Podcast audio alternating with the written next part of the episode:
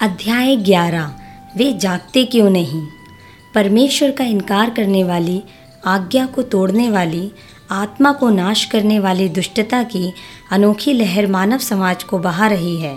पहले कभी भी मनुष्यों ने सामूहिक रूप से इस तरह अपनी आत्मा का सौदा करके शैतान को नहीं बेचा। कोई भी मुझसे प्रार्थना नहीं करता कि तुझ से लिपटा रहे। यशया अध्याय चौंसठ, वचन सात। कैसा नारकीय जादू उन्हें पकड़ा हुआ है? किसने उनकी बुद्धि भ्रष्ट कर दी? वे जागते क्यों नहीं? उनमें कोई हलचल नहीं। शैतान के निर्देशन में इस संसार ने एक नया इंजेक्शन मनुष्यों के शरीर को लगाया है। अंत के दिनों का एक चिन्ह है कि लोग सुख विलास ही को चाहने वाले होंगे। और नर्क की खिचड़ी कहाँ पकाई जा रही है? संसार की शराब भट्टियों में यह व्यर्थ का तर्क है कि विशेष परिस्थितियों में सरकारी अनुदान शराब भट्टियों को दिया जाता है। कि ताकि वह अपने कर्मचारियों को रोज़गार में लगाए रखें। शराब भट्टियाँ ऐसे प्रसूति ग्रह हैं जहाँ बंदूकों को हाथ में लिए हुए मनुष्यों के हत्यारे पैदा हो रहे हैं और लोग नशे की हालत में सड़कों पर वाहन चला रहे हैं। न्यायालय शराब के फल का निर्णय करते हैं। शराब का नहीं, जागृति इस जहरीले पेड़ को जड़ सहित उखाड़ फेंक देगी। दुराचार की पागल हिंडोल चरखी में बैठने के लिए लाखों अपनी बारी आने के लिए खड़े हैं। जब पाप इतना मीठा है तो पाप में डूबा हुआ काम वासना में लिप्त एक जवान कभी भी ठीक दिशा की ओर जाने को नहीं सोच सकता। उसका तर्क है, नाच रंग के जीवन का एक भीड़ भरा घंटा धर्म ज्ञानी के द्वारा बताए गए तथाकथित अनंत काल से अधिक अच्छा है। एक क्षण देखिए, क्या कोई बात शराब पीने के खेल से ज़्यादा शर्मनाक हो सकती है? इस खेल में पुरस्कार पाने वाला वह अंतिम व्यक्ति होता है, जो अंत तक खड़ा रहता है, जबकि उसके बाकी साथी फर्श पर शराब के नशे में बेहोश गिरे पड़े होते हैं। यह खेल बालीम की तराई के पाषाण युगी मानव का नहीं है, परंतु इस युग के बुद्धिजीवियों का है, जो शरीर से तृप्त परंतु आत्मा में कलंकित और अधर्म से भ्रष्ट हैं।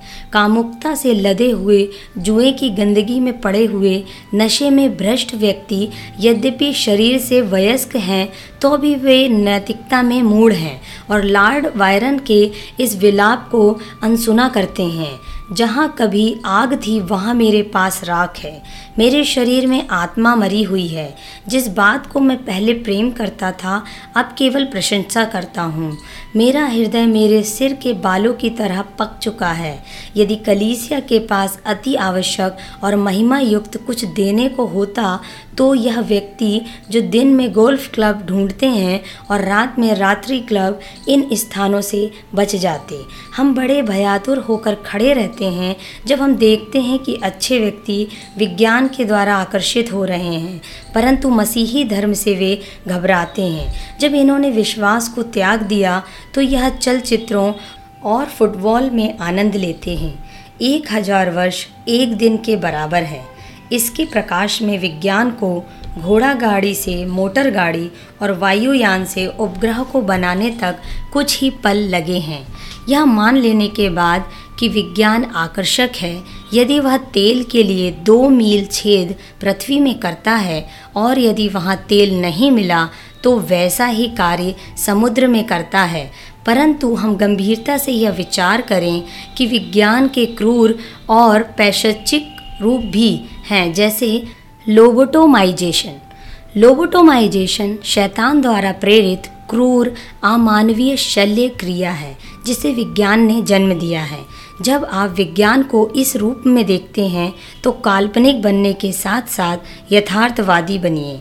मस्तिष्क पर यह भयानक शल्य क्रिया वर्षों तक तानाशाहों के हाथों में हथियार के रूप में रही है।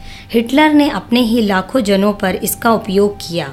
कहा जाता है कि स्टेलिन ने इस साधारण शल्य क्रिया के द्वारा अपने एक करोड़ गुलामों को जीवित जोम्बीस बना दिया, जिसे करने में केवल पाँच मिनट लगते हैं। इसके बाद पीड़ित व्यक्ति अपरिवर्तनीय पागल बना रहता है। जिस व्यक्ति पर यह शल्य क्रिया क्रिया करनी है, उसे मेज पर मजबूती से बाँध दिया जाता है। तार उसकी कनपटियों पर लगा दिए जाते हैं। कम विद्युत दाब के तीन झटके उसके उसके मस्तिष्क में दिए जाते हैं, जिससे बड़ी तीव्रता से शरीर ऐंठने लगता है। फिर वह शिथिल हो जाता है। फिर डॉक्टर अपने लियोकोटोम्स बर्फ़ के छोटे टुकड़े उठाने वाले चम्मच जैसा यंत्र जैसा उठाता है और रोगी की आँख की पलकों के नीचे मस्तिष्क में उसे घुसा देता है। फिर हथौड़ी से उस पर हल्की चोट करके दिमाग के अगले भाग को बाकी भाग से अलग कर देता है। फलस्वरूप, वह व्यक्ति एक प्रकार से पागल हो जाता है उन लाखों लोबोटोमाइज्ड व्यक्तियों को ध्यान में रखते हुए ख्याति प्राप्त बर्टरैंड रसल के कलम पर मनन कीजिए, जिसके तर्क के सिद्धांतों ने उसे आधुनिक दार्शनिकों में बेताज बादशाह बना दिया। मनुष्य को अब उसके उद्धार के लिए केवल एक बात की आवश्यकता है कि वह आनंद के लिए अपने हृदय को खोले। और भय को अतीत के अंधकार में भटकने के लिए छोड़ दे।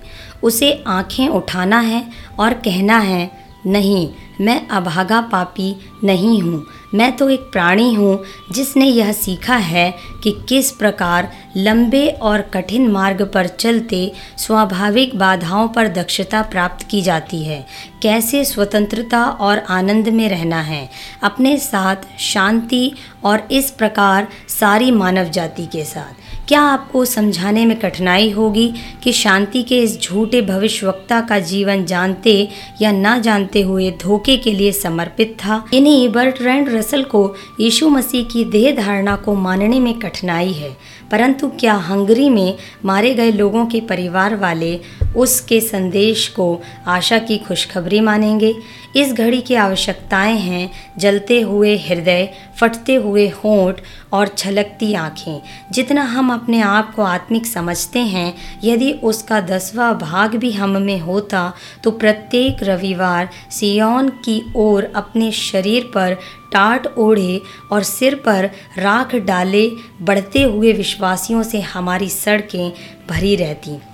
उस संकट पर विलाप करते हुए, जिसने चर्च को अप्रिय, असमर्थ, अनुत्पादक वस्तु बना दिया है। यदि हम प्रार्थना की कोठरी में इतना रोते, जितना कि एक भक्त यहूदी यरूशलेम की विलाप वाली दीवार के सामने रोता है तो अभी हम प्रभाव युक्त और शुद्ध करने वाली जागृति से आनंदित होते।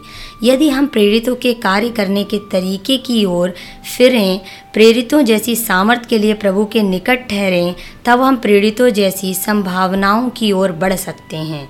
यह वह घड़ी है जिसमें हमसे बार बार पूछा जाता है, क्या सब आनंदित हैं? परमेश्वर का उद्देश्य हमारे लिए आनंद नहीं, परंतु पवित्रता है। संयमी होने से भोलापन आता है। पॉलुस ने भी तीतुस को लिखते हुए, बूढ़े और जवान, दोनों को संयमी रहने को आगाह किया।